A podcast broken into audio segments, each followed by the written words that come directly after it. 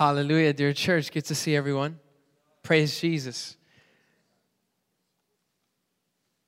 I'm honored um, and uh, privileged to be here. Thank you, leaders, Dennis, Bogdan, Andre. I appreciate it, and all the other leaders, the team. Very thankful to be here. Um, my heart is for the young people.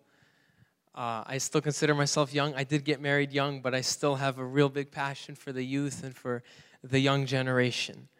Um, I think the challenges that the young people are facing today are something that are unprecedented. They're something that, you know, every generation had its own challenges, but uh, the poem is good, you know, it's all about self, right? It's all about you. There were societies that really pushed the image of, right, it's for them, for somebody. Um, but the culture that we live in, it's all about us. It's all about you feeling good, the marketing, right? Um, even what Joe was talking about, right? You go into the gas station, you go to 7 Eleven, everything is there to make it look so good that you came in for the, you know, the sweet tea that's, or not sweet tea, the sugar, no sugar in the tea, right? And you come out with some Twinkies. You know, everything that you came in, it's the complete opposite, right? You're driving down the highway, you know you're gonna go home and you're gonna have a salad with some borscht. Come on, somebody and then you're like, no, I like Jack. I personally like Jack in the Box. I know not a lot of people like Jack in the Box. I'm like, let's do Jack in the Box tonight because it just looks so good, right? That that's the culture that we live in. It's so saturated in in you, in your satisfaction, in your pleasure, and just to make sure that you're having a good time. Customer service, it's all for you. Just make sure to come back again. It's all about you. The world is revolving around you. And that's the challenge where in Christianity, Jesus, he calls and he says the exact opposite. He says, Well, if you want to follow me, you have to deny yourself. It can't be about you, even though everybody around you is living for themselves and saying it's all about me and my comforts and my desires and my pleasures. But if you want to follow me, you have to say no to all of that. That's challenging. That's hard. When you literally have everything that you could have ever thought or imagined. And then somebody telling you that look no that's that's not enough. That's that's not what life's about. That's why in the developed nations so many people they turn away. They they lose their faith because they're like why do i need god when i have everything? I have the sugar in my system. I have the things on my screen. I have a nice car. You know it doesn't take to go far. Look at some parking lots. Some people are driving nice cars the educations that people are able to get, right? Like, why do we need God? And that's the culture that we're in. And so, you know, being a part of that and seeing that, and for me, myself, I don't like put myself from the side and say, well, I'm going to serve people. I myself struggle with that. You know, there's the thing when you're you're young, you're in youth, and then you get married. Although it's starting to change, you know, before you get a house, after you get married. Today, I'm looking. There's a lot of guys, you know, young ladies that are getting houses before getting married. You know, the culture's already changing. Uh, but, you know, before it was like who's driving what car, and then it's like, well, who's driving or who's living in what house and who has what job and who has what kind of RVs. That's a big thing. I didn't know, but like RVs, especially during Corona, people really got into the RVs. They started paying big money. You know, they don't even live in their own house, but they buy a really big RV. You know, if you if you have that, no judgment. Um, but you know, everybody is like, it, it can become a competition. It can become this thing where it's like, well, I gotta show that, you know, I'm really living well. And this is the society, the culture that we live in. And so the challenges for us as believers, right? These things aren't necessarily bad. You know, it's good to have vehicles to go in that are comfortable. You know, you're not like uptight, but you can, you know, kind of relax a little. That's good, that's healthy. But there's an issue when the attention is shifted from eternity with Jesus and living, you know, not earthly minded, but heavenly minded, kingdom minded, in light of eternity. Where in the opposite, and even though we go to church and all that, but our, our living is not for heaven, it's for the things of this world. And so tonight there's this theme and there's this topic of, of repentance and understanding who we are, who we are in Christ and being able to come back to the fundamentals, being able to come back to the beginning. Because in life, there are so many things that can distract us, so many things that can bring our attention away from Jesus. There are bondages that the enemy can even entangle us in. what we were singing for the third, third song. Does anybody remember? Savior, He can move what? The mountains. My God is mighty to save.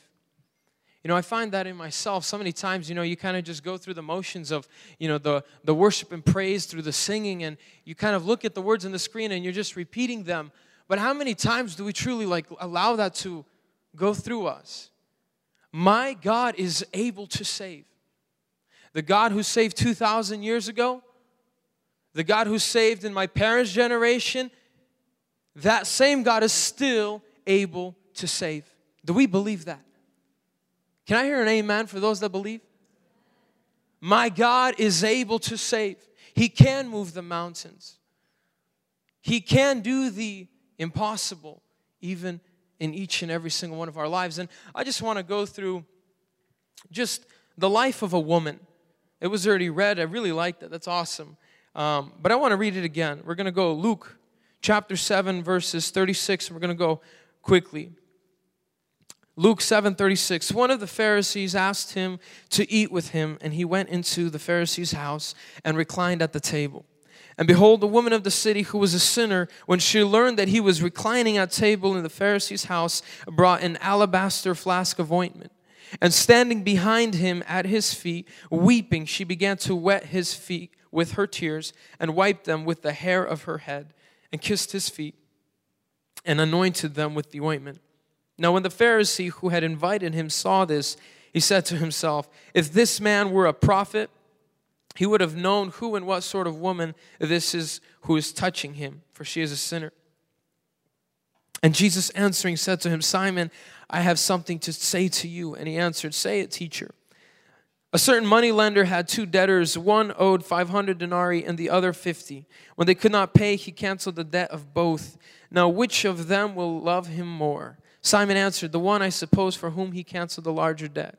And he said to him, You have judged rightly. Then turning toward the woman, he said to Simon, Do you see this woman? I entered your house. You gave me no water for my feet, but she has wet my feet with her tears and wiped them with her hair. You gave me no kiss, but from the time I came in, she has not ceased to kiss my feet. You did not anoint my head with oil, but she has anointed my feet with ointment. Therefore, I tell you, her sins, which are many, are forgiven, for she loved much. But he who is forgiven little loves little. And he said to her, Your sins are forgiven. Then those who were at table with him began to say among themselves, Who is this who even forgives sins? And he said to the woman, Your faith has saved you. Go in peace. And I just want to look at a few things about the life of this woman, and we'll be going into prayer. So, this story, every gospel writes a story of or mentions a story of a woman that comes and does something similar to this. Matthew and Mark has a very similar encounter, and we believe, or most people would agree, that that's probably one encounter. Luke has a little bit of a difference. And then in John, there's a little bit more of a difference. Luke is a bit of a unique scenario, and this is where the name of this woman isn't even mentioned. It just says that a woman who was a sinner comes.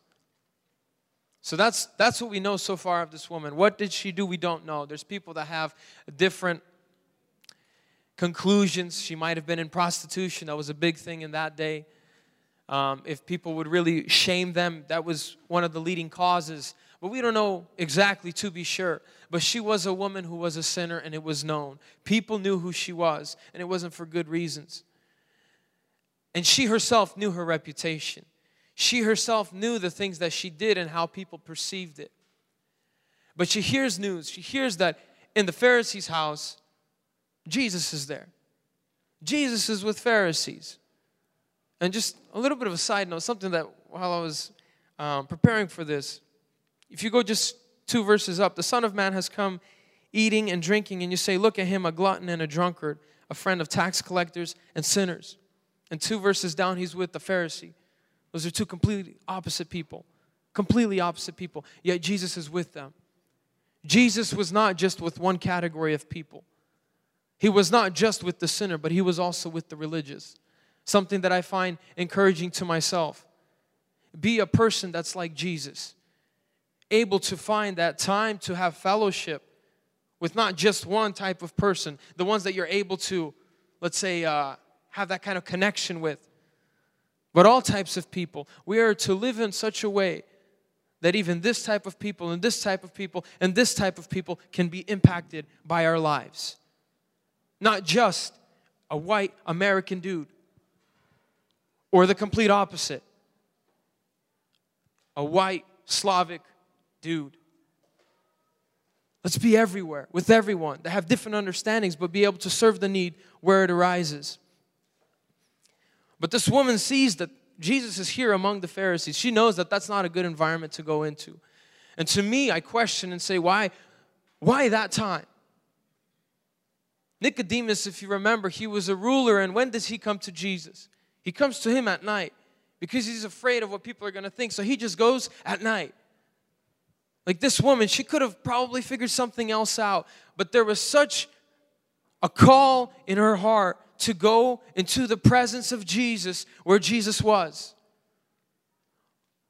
That was a very bold move for her to go to Simon's house because she knew for a fact that if anybody was going to judge, it was going to be this individual. If anyone was going to look down upon her, it was going to be a Pharisee, a religious ruler, the one who observed the law and who enforced it. But yet she looks beyond that. She looks beyond the fact that Jesus is in this place and she says, Look, for me, what's important is I want to be where Jesus is. I need to go to Jesus because only He is able to give me help for my situation, for what I'm going through. She comes and she begins to do things that may seem unconventional. Typically, in that culture, if you would come, they would wash your feet, right? Dusty place, they would anoint your head, just depending on the situation. They would have that kind of hospitality. Later, we see that Jesus says that none of that was done for him. Yet this woman comes and she doesn't just wash his feet with, she washes his feet with her own tears.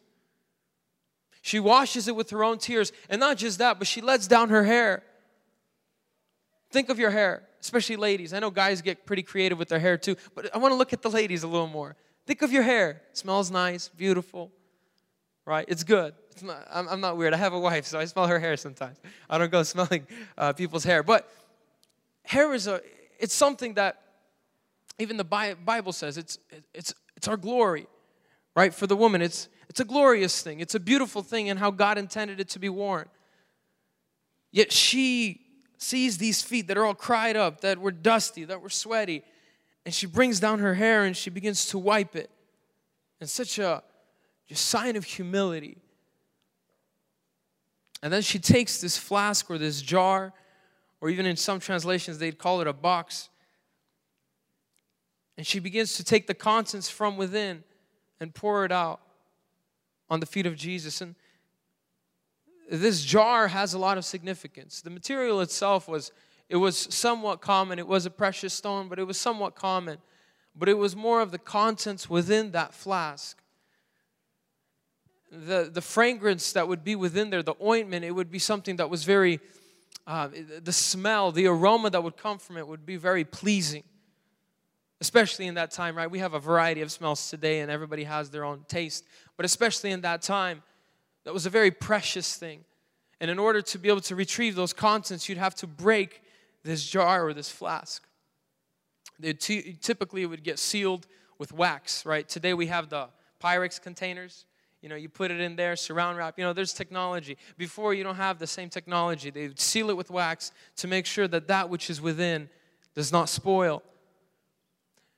And most people would agree that the contents would be at approximately about a year's worth of wages for what she had. How did this woman have it? No idea. How did she get it? Maybe it was through her job, maybe it was a gift. Maybe it was some sort of inheritance. We don't know. But she has this flask with this ointment. Something so precious, something so valuable. I think the average salary, I don't know what it is exactly, but it's somewhere probably in the 50s, if I'm not mistaken. Uh, 50,000 a year. Right? So think of that. What can you get with $50,000? Something pretty valuable for the most part. Inflation's hitting, it might change in, in a little bit, right?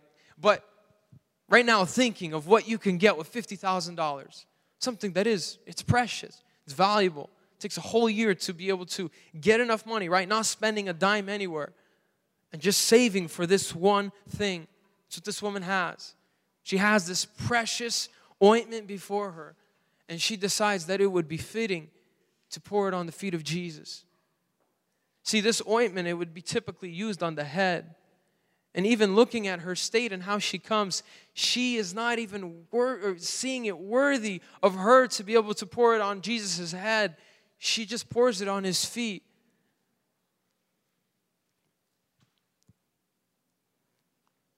The state that this woman came in was something that's you rarely see. You don't see any words that this woman speaks. She didn't say anything to Jesus, not that we read from the passage. But all of it was just a state, a condition that she was in. She was in such humility before Jesus, knowing her condition, knowing where she stood in life, knowing what people knew about her. Yet, for all of that, knowing all of these factors, all that was important was being at the feet of Jesus and giving everything, crying, and just having the true sense of humility before Him. Seeing this, Simon, he's looking at Jesus saying, Well, he's a teacher, but not really a prophet. If only he knew who was before him. Right? And Jesus, uh, it's very interesting how Jesus kind of flipped the table.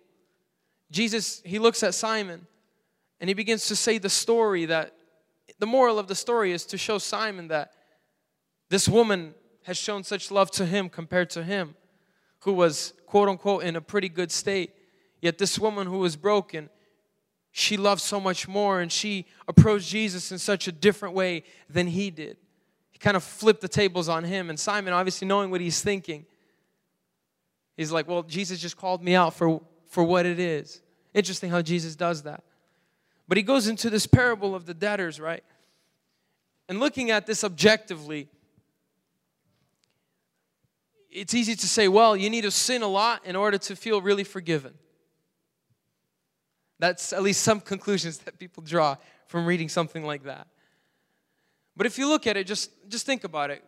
Picture it, right? If it's 500 denarii, and if you know a denarii is about a day's wages in that time. So it's approximately two years worth of wages that is owed compared to the other, other individual who it's approximately two months. Okay, somewhere around there. So there's a person who owes about two years' worth, someone who owes two months' worth. Logically, just even thinking of myself, it's a lot easier to come up with the money for the two months' worth rather with the two years' worth. If I have a, a mortgage out, right, for two years of just that and just going into that mortgage compared to, let's say, a, a used car payment, that's for an older car, it's not as valuable, you know, it's still there, but I can manage that payment. Jesus is showing that the person who is forgiven much, he understands that, look, there is literally nothing that I can do. I owe so much. Compared to the person who has a little bit less of a debt and says, I think I can handle it. I think I can, I can, I can do it. And when it's forgiven, it's like, well, I, I would have still been able to kind of pull through. I could have done something about that debt compared to the person who owes a lot more. And Jesus drawing the conclusions and saying, look, Simon, what she did and what you did are two completely different things. Two completely different things. And this woman leaves forgiven. This woman leaves. She comes with sins and she leaves forgiven. And how did Jesus direct her at the end? He says, Go with what? With peace. And this woman is forgiven with the peace that is given only through Jesus. I want to just highlight three observations that I see of this woman. Three things that every single one of us can learn from her story. This woman was in a state where she comes to Jesus knowing that she needs help because of where she is in life. She understands who she is. She's a sinner. But I have a question Was she the only sinner in that town? I have my doubts. I'm sure there were other people, there were other individuals in that town that really needed forgiveness, that really needed a saving from Jesus. But yet, it is just this woman that we read in this passage that's coming in the state of humility before Christ. It is only this woman that goes, and we don't see anybody pushing her. We don't see anybody forcing her. Nobody's saying, Look, you really need this. Rather, it would probably be the opposite. The environment wasn't really built for repentance. He, she was in a place where people might look at her a little differently. You know, it's like, man, maybe hold off. But for her, she knows this is the time to go into the presence of Jesus because He is able to bring a difference in her situation. The first observation that I see from her this woman did not care what people thought. This woman, you know, she saw the perspectives. I'm sure she did. But for her, what was more valuable is how she would stand before God. She was in sin and she knew she knew she needed help. And if she would continue paying attention to what people thought of her, to how people would perceive her coming there in that place, she may have never received that forgiveness. She may have never received that restoration from Christ. She was not oblivious, but she was very bold and able to overcome the thoughts of what others thought. Look, in life, every single one of us at one point is like this woman. Whether it's now, whether it's it was before, but every single one of us are in this place of debt, in this place of transgression, in this place of sin where you are standing in offense to God. It's no secret, there's no hiding it, but every single one of us has fallen short. Some of us may think, well, I have never killed anyone, therefore I we all understand. You break a part of the, of the law, you break all of the law. We are all those who have fallen short of the glory of God. All of us have sinned, every single one of us. But yet, not all of us take the step of this woman to go into the presence of Jesus boldly and saying, Lord, I need your forgiveness. Because many times the thoughts of other people can be stopping us. Sometimes it's not even what people think, sometimes it's just what Joe was talking about earlier. There's a lack of a desire to deny ourselves because, yes, we understand that we're standing in offense to God, but I like it. I like it so much. See, this woman came to a point where she was so sick of her sin. She was so tired of her sin. She didn't care anymore. She needed forgiveness. She needed a new start. She needed a new beginning. And this is something that can only happen on a personal level, something that can happen every individual for themselves, as Andre was saying earlier. It all flows together. This is not something that your mom can do, your dad can do. I remember growing up, um, there would be like prayer services and they would have prayers for especially younger kids there would be times for baptism of the holy spirit or you know just for salvation whatever it is and you know the, the kids would come up and pray I remember seeing this like in multiple occasions where you had that parent that's like forcing the kid, go, go, go. There's times when even the Holy Spirit can work through that. But look, every single every single individual has to have that decision in his own heart. Every person has to say, I am done with this sin. I am tired of this sin. Having that moment of realization that I need Jesus. But a lot of times the hurdle could come after that. Well, what will people say? What will people think? That you're such a sinner. How could you be coming and repenting? Oh, what have you done? We as a church, we don't believe in that. But even if there is someone that is here that may look that way, dear friend, you will never have to stand before that individual in eternity. You will never stand and give an account of your life to that individual you will only give an account of your life to Jesus, to our Lord. That is the only person you will stand before. You are not standing in offense, just to, you are standing in offense to God the Creator. And He is the one who determines.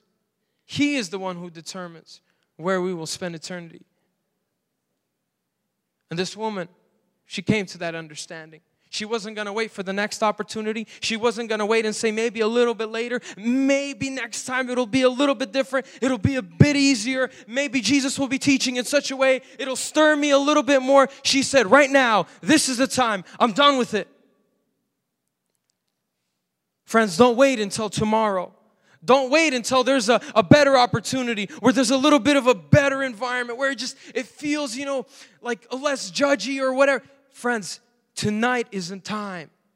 Tonight is a time that God gives us to get right with Him.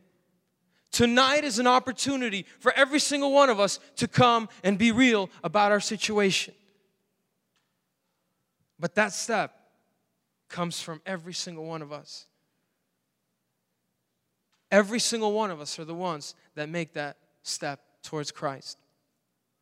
The second thing that I see is this woman first she comes she for her the opinions of the people there was not as important. For for her it was what Jesus thought. The second thing I see is the state that this woman comes before Jesus. You know, she doesn't come trying to, with words, explain her way through things. She actually silently just comes from behind.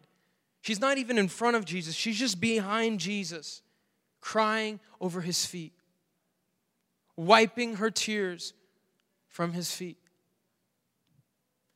To me, what I see from this woman is so much more than just words, but it's an actual condition of her heart.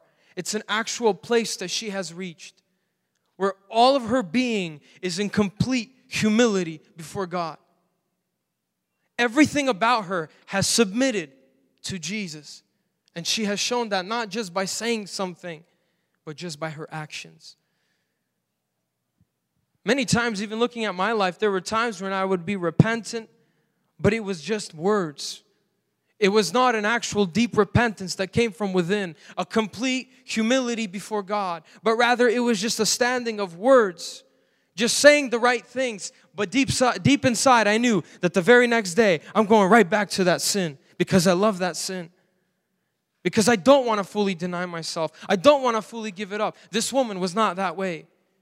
She fully was willing to give it all up she was fully willing to go and say, Jesus, look, here is everything. And she did it by her weeping and by her hair. And of course, when we are in true repentance, her story is not our story, right? That doesn't mean we have to let down our hair for those ladies that already have it. Or guys, you know, if you're losing hair, it's like, what do I do? If it's not as long, what do I do? Right? It's a state of the heart. That's how this woman portrayed her repentance. But what's important is the state of her heart, the condition that she was in before Jesus. In our repentance before the Lord, right, there's one thing when we say, well, we don't care what people think, but how do we come before the Lord? How do we come before Him? Are we truly repentant for what we have done? Or are we coming and we're saying, look, I'm gonna pray for forgiveness, but tomorrow, like, I, am going right back to that. Friends, that is not true repentance. True repentance is going one direction. All of your desires are on this side. And true repentance is making a complete 180 degree turn. And everything back there, you don't even see it anymore. Everything is going in this direction where you turn your back towards sin and you turn your face towards God and your pursuit is of Him. That is true repentance. A true repentance before the Lord.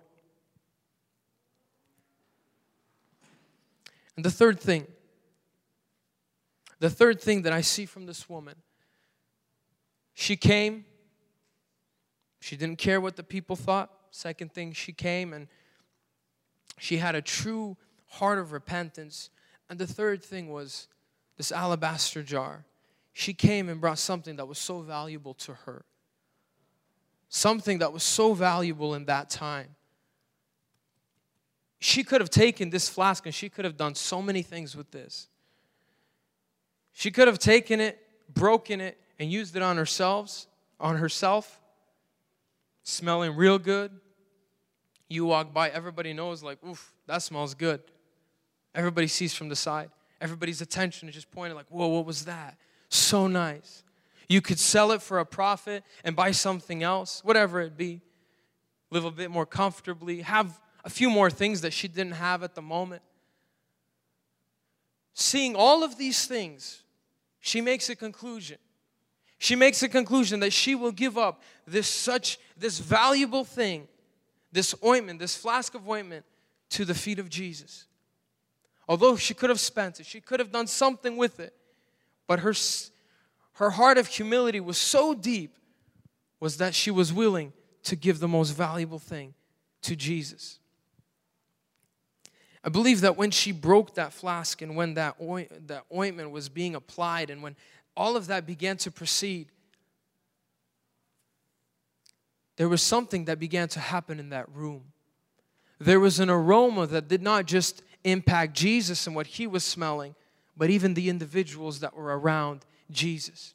Even those that were in the house of Simon, they began to smell that. Her sacrifice was not something that just was pleasant to Jesus, but he was, is even pleasant to those that were present in that place. See, in the same way, similar to what I was saying before, the culture that we're in, it pushes it all on us. Live comfortably, live well. What's the most valuable thing that we have? Not time. Not time, because that's always going to be the thing. The most valuable thing that we have our phones, social media, to us. people's perception of us, right? It's kind of all linked through. All of that encompasses our lives. The most valuable thing that you have is you, your life. From the very youngest age that we have, right? From the very youngest, it's always what are you going to become? What are you going to make of your life? What are you going to do with yourself? How are you going to live a life where you're going to look back and be like, man, I did some great things in life? Lives can be wasted, lives can be used well, right? There are some people that they have no benefit to society. They're only a drain. There are people that do um, good things. They create things, innovators, and all those things are great. But one of the most valuable thing you could do with a precious thing like your life is to lay it at the feet of Jesus and surrender it. Although to someone looking from the side may look and say, What a waste. In the other passages uh, that talk about a woman also bringing ointment, that's one of the comments made by one of the disciples. It's easy to look from the side and say, Imagine what could have come from this if it was just used a little bit differently. Imagine what could have come of your life if you didn't surrender it to Jesus. The amount of fun you can have, the amount of satisfaction you can have, the things that you can make of yourself. You would be known. People would know you. People would respect you. Friends, and it's true. In life, if you really put in the work, put in the time, if you dedicate your things, your life to certain things, you, you can become respected.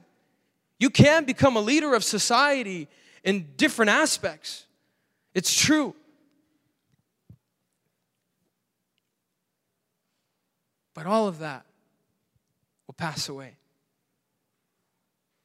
The one who wants to keep his life will lose it. But the one who wants to gain his life what do they do?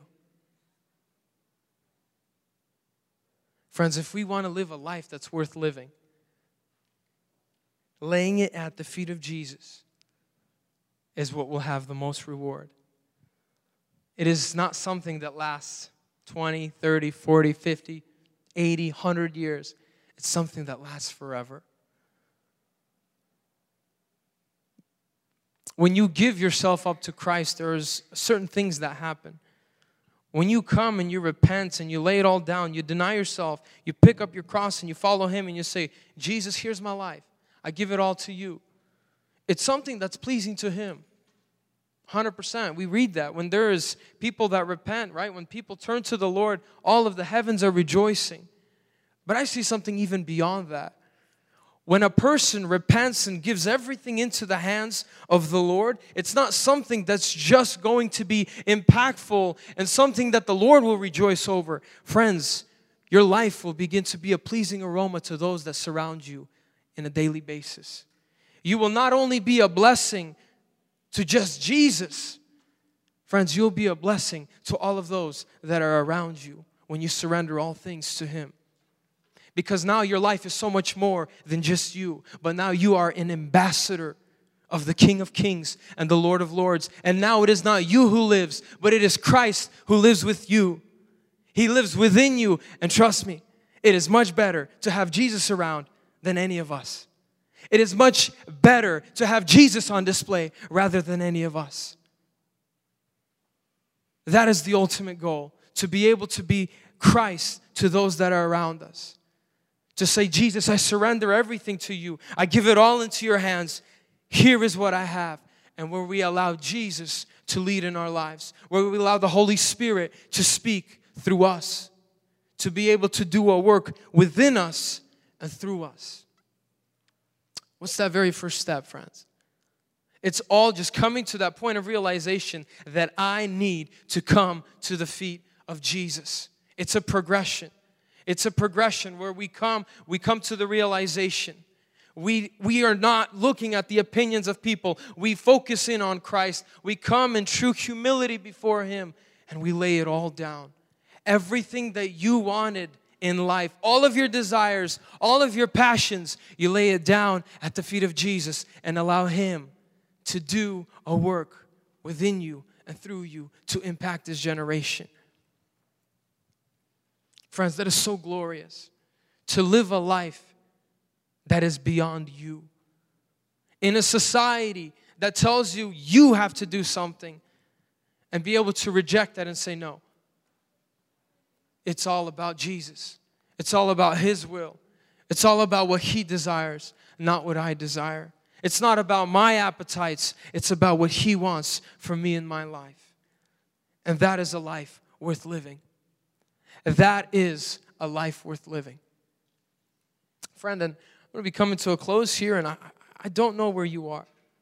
I don't know where you are in life. Everybody of us, we all have different phases. We're all in different paths and different areas. Some of us studying, some of us in school, some of us being lazy at home. Go to work, go to school, do something with your life. Everybody's in a different phase, everybody's in a different place. But all of the things, everything that we have here, 80 years, and a lot of us will be gone. 100 years, probably most of us will be gone. All of the things that we fight for in life, all the things that we desire, they are so quickly fleeting. They seem like they last forever, but truly, they don't. And you know, the best way to learn in life is not from your mistakes, but from the mistakes of others. If you look at the people that truly gained everything in this world, they have some of the most broken lives you could ever imagine. They have no peace. They have to resort to substances, to other things, because there's no peace inside. Look, there is only one thing that can be found only through Jesus the peace that He gives. It cannot compare to anything else in this world. The peace that Jesus gives, the shalom that He gives, being whole in Christ, having a purpose driven life, knowing that you are at the center of His will and not your own, and not of your own desires but living for the glory of Jesus Christ. Friends, that's a decision that each and every single one of us has to make. It's a decision and a place that each and every single one of us has to come to. Look, you may even look at yourself and think, I'm good, I go to church. Friends, Simon also thought he was good. The Pharisee also thought he was good, but he was just in the same way uh, in need of forgiveness as this woman was. But he thought, I'm fine. I, I, do, I do all the religious things, I, I do them. But then there was this woman who came with a complete different attitude. She said, Jesus, I need you. And what did she receive? She received forgiveness, she received the peace of Christ. Friend, that is able to be given to you tonight. You can either be like Simon and say, I'm good, I'm fine all this stuff about repentance, oh, I'm good. Or you could take the flip side and come and be in humility before your Lord. That's a step. That is a very big step. when we live in a time that is so prideful. Being able to admit to fault is such a difficult thing. And to be able to say that, that is a big step. But, dear friends, that's what it will take. It will take a full and complete denial of yourself. But there's forgiveness, there is healing that can take place in your life, there is newness that can take place in your life. Look, you may look at your life and you just see a bunch of scribbles. I have a very bad handwriting. You just look, and all you see is scribbles. It's chaotic in your life. I have blank pages here somewhere. But, dear friends, Jesus is able to take that which is chaos, wipe all of that away, wipe all of that away, and give you the blank page completely fresh, completely new. Not remembering the things of old, but coming and saying, Lord, I give it all at your feet. I'm starting afresh. Do with me as you please. Friend, He is able to raise you up. My God is mighty to save. He is able to save you in the place that you are in, the deepest pit that you can be in the strongest bondages that may be over your life, dear friend, Jesus is able to bring freedom. He is able to bring restoration. Do we believe that? Do we believe that, dear friends?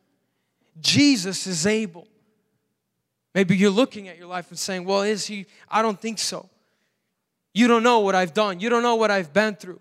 Dear friends, and it's not important what I know, what I don't know. What I see is what is happening in the scriptures. What we see that Jesus does in today's day, he can take the worst sinner, the deepest sinner, the biggest hypocrite, and make them the greatest evangelist the world has ever known. That's what we see in the Bible. Apostle Paul, who was the one who persecuted the church, who wanted nothing to do with this Jesus, God turned his life around and he became the greatest source of evangelism in his time. Dear friends, God is able. God is able to do a work even in your life, even in your situation. But what will you do about it? The ball is in your court, it's on your side of the court. Will you take that step towards Him? Will you take that step? Or will you allow the thoughts of man stand in the way between your decision of coming, of repentance before God? Just to close, and we'll be going to prayer. There will be that day where we will stand before our God. How will it be?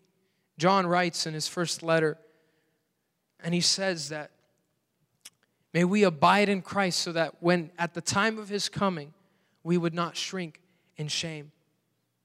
Look, there is a time that's coming. Jesus, He is right at the door. If you are looking at all the things happening in life and you're blind to see that we're living in the end times, I pray that the Lord opens your eyes. Friends, we are living in the last days your sin a little bit more, a little bit more, and it is no more. And forever in condemnation, and forever looking in guilt and shame, knowing that I heard the words. I knew I had the opportunities, but there was something that didn't let me inside. Or will you take the opportunity that the Lord gives you so that you would not shrink in shame, but you would stand boldly knowing that you are covered by His grace. You are not standing in the righteousness of your own, but you are standing in the righteousness of Jesus Christ that covers all things and made things, made all things new in your life. We're gonna stand. Let's stand. We're gonna pray right now.